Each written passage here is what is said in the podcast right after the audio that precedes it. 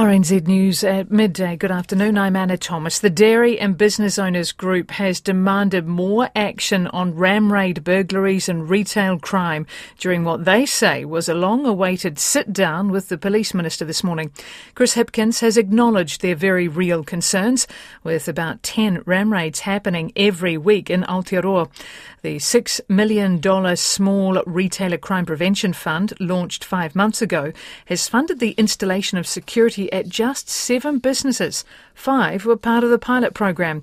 The minister acknowledged that progress had been too slow to start. He promised more government action to address what he calls an escalating pattern of youth offending. That is an area where you know you'll see a real focus from government at the moment. We've got to try new things. We've got to do do new things to get these young people out of the patterns of offending that they are finding themselves getting into. Chris Hipkins says young offenders are causing real heartache in the community. National wants to create a social investment fund which wealthy New Zealanders can contribute to. It says traditional public services are failing and its early intervention fund would create better long term outcomes. Here's our political reporter Giles Dexter. The Social Investment Fund was championed by former Prime Minister Sir Bill English, who believed early intervention would create better outcomes than trying to fix the problem later on. National says it would use data and assessments to identify who and what needs social services the most and then fund those services. It uses the example of delivering sustainable housing for people who have been in emergency accommodation for extended periods of time. National Social Investment spokesperson Nicola Willis says it would initially be funded through the budget, but expects contributions from philanthropists and the charitable sector. Economic stress is taking its toll on the housing sector, with mortgage brokers concerned potential repayment increases will seriously stretch household budgets. It's predicted the Reserve Bank will keep lifting the official cash rate, with latest inflation figures showing price rises are not easing. Mortgage expert Mike Whitaker says a lack of disposable income is preventing first home buyers getting into the market. Inflation doesn't seem to be the major problem for people to buy houses. The uh, lack of uh, 90% lending is the major problem. We're turning away three or four, or five a day because they just don't have 20% deposit. Mike Whitaker says homeowners with 10 plus year mortgages who have cut back on working hours will struggle with the rates increase. A National Mortality Review Committee will be established next year following an independent review. The group will analyse deaths of under 25s, mothers and babies, and deaths related to surgery, family violence, and suicide. Sam Olley explains. Currently, there are five committees reporting to the Health Quality and Safety Commission. The Commission's chair, Dr. Dale Bramley, says the review showed the current system has limitations. He is confident the new approach will be better to help reduce inequities. He says inequities in Māori mortality rates in particular are unacceptable and cannot be ignored. The man commanding Russian forces in Ukraine says preparations are being made to evacuate people from the city of Kherson. General Sergei Surovikin, appointed just weeks ago by President Vladimir Putin, has admitted that the situation on the ground is tense. The BBC's Steve Jackson has more. Sergei Surovikin's job is to try to turn the tide for Russia in Ukraine. Soon after the notorious general took command, there was a major change in Moscow's tactics, with renewed bombing of cities, including Kiev, and attacks aimed at damaging the electricity network. But as Ukraine struggles to counter these threats, General Surovikin has now admitted that the situation in Kherson is, in his words, quite difficult, and he's preparing to evacuate residents. Kherson was one of the first major Ukrainian cities to be captured by Russia, and losing Losing it would be another humiliation. But Ukrainian forces have been advancing nearby, and Moscow may not be able to hold out there. And Iran's government is emphatically denying it supplied Russia with deadly kamikaze drones. The UAVs have been striking buildings and power infrastructure in Ukraine's capital city, Kiev, and elsewhere.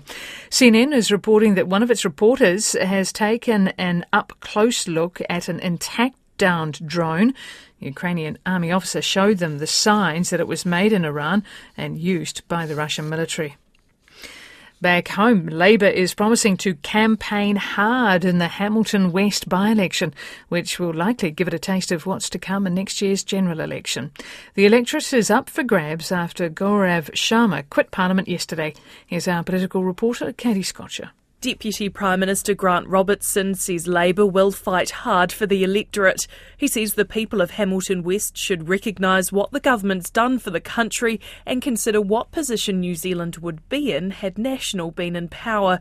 The Hamilton West electorate is a bellwether, and with the polls showing National and ACT could have the numbers to form the next government, the by election could prove a litmus test for what's to come next year. It's not yet clear when the by election will take place. It's at five and a half past twelve. Stuff is proposing changes to its regional and local newsrooms, which could result in significant job cuts for journalists. The media company has released details of a potential restructure to staff at its regional publications today. RNZ Media Watch understands the Manawatu Standard, Nelson Mail, and Timaru Herald would see their newsroom staff numbers cut from seven reporters to three. Taranaki Daily News and the Southland Times would keep four reporters each. Stuff proposes to counterbalance job losses by establishing a new regional team of editors and reporters. A seasoned climate activist is worried tactics by a protest group will lead to a clampdown on climate protests. The Restore Passenger Rail Group have blocked roads around Wellington five times since last week, resulting in numerous arrests. Long term Indigenous climate activist Sina Brown Davis says the group are wanting to get arrested and it's not productive. They were told by a group of pretty well seasoned and experienced activists that these tactics would backfire on them. What my worry is now is that the public backlash against these tactics will encourage the government to clamp down on climate protests, and we've seen that happening now in New South Wales and Australia. And Sina Brown Davis says the group is alienating working people and whānau and taking away from work Indigenous climate activists are doing. A man accused of rape has told a court that messages between himself and a complainant suggested they would have sex. The 25 year old is charged with several sexual offences against six women. Lauren Crimp is at the Wellington District Court. At a flat after a night partying, the complainant and defendant messaged each other from different rooms. In messages shown to the court, the defendant asked whether they would have a sleepover or whether she would have another man in their friend group with her. She replied, Both of you. The complainant previously testified that meant they could stay over, not have sex. But the defendant says that meant she would have sex with them both, and they had previously talked about that. He denies the allegation that she woke to him raping her, saying she allowed him in the bed and they had consensual sex. A social advocate in Gisborne says the community is making good progress to stop a wave of gang crime. In the last week alone, police have attended 12 serious gang related incidents, including a Molotov cocktail being thrown through a window, pursuits, family harm, and threats to kill a member of the public and police staff. Representatives of different community groups and government agencies met for the second time yesterday and talked about problems in housing and methamphetamine use. Tuta Ngarimu says they want iwi leaders to come on board to the next meeting next week. And an emaciated subantarctic fur seal found on a walkway in Ruby Bay near Nelson is being rehabilitated so he can be released back into the sea.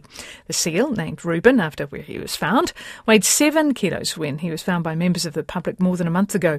His weight has almost doubled under the care of vet Mana Stratton, who's feeding him southern blue whiting. Reuben will be released back into the sea once he has gained enough weight, and it's hoped he'll be able to make his way back to his subantarctic home.